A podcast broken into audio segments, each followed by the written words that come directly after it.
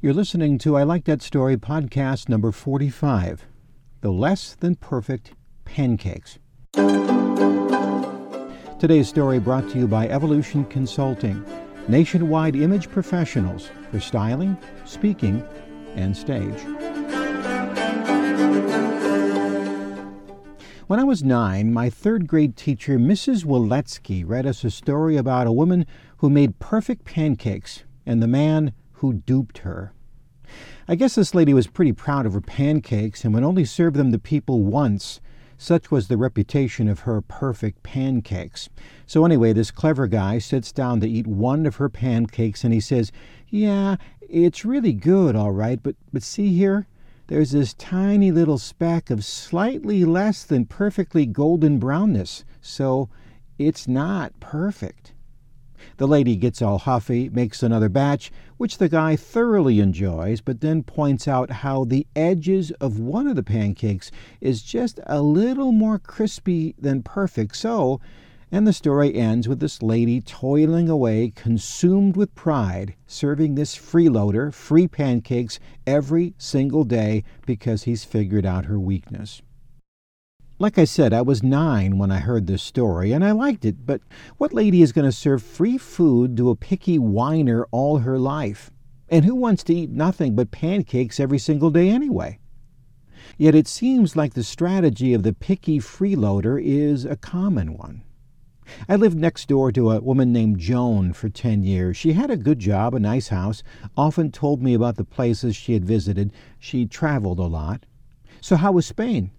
Oh, the flight back was horrible. We had plane trouble in Atlanta and got delayed three hours. But how was the trip? Oh, it was okay. I couldn't understand a lot of the language. They speak Spanish. Joan was a natural athlete, golfed and bowled and skied, and every time she got back from someplace she looked bronzed and healthy looking, and I heard about the trip. That foursome I was in for the tournament, mm, second place, missed by one shot. Well, there was tons of fresh powder. We skied every day, but we got some snow the last day, so we missed half a day. She had a great job, but said, We got a free trip to Cancun again. Geez, do they ever try something different? I said, But didn't you go to Hawaii a couple of years ago? Well, yeah, but the flight was 10 hours. Uh, 10 years of this got a little on my nerves, but it also got me thinking about Joan's strategy. Maybe she's like the guy getting the free pancakes. Maybe she thinks if she finds something a little bit to complain about each day, a flaw here or there, maybe she'll get even more. Do you think that works? So that's the show. If you want a free newsletter, I send one out once a month, and I'm working on 25 additional Christmas stories.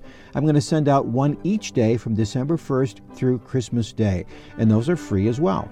If you want either, shoot me a message on my website, ilikethatstory.net, and I'll make sure you get them. Until next time, I'm Jeff Gould. God bless.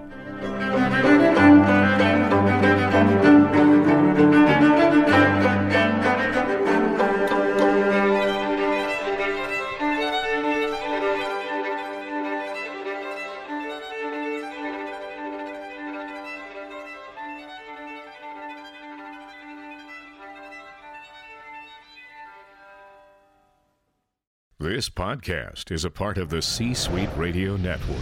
For more top business podcasts, visit c-suiteradio.com.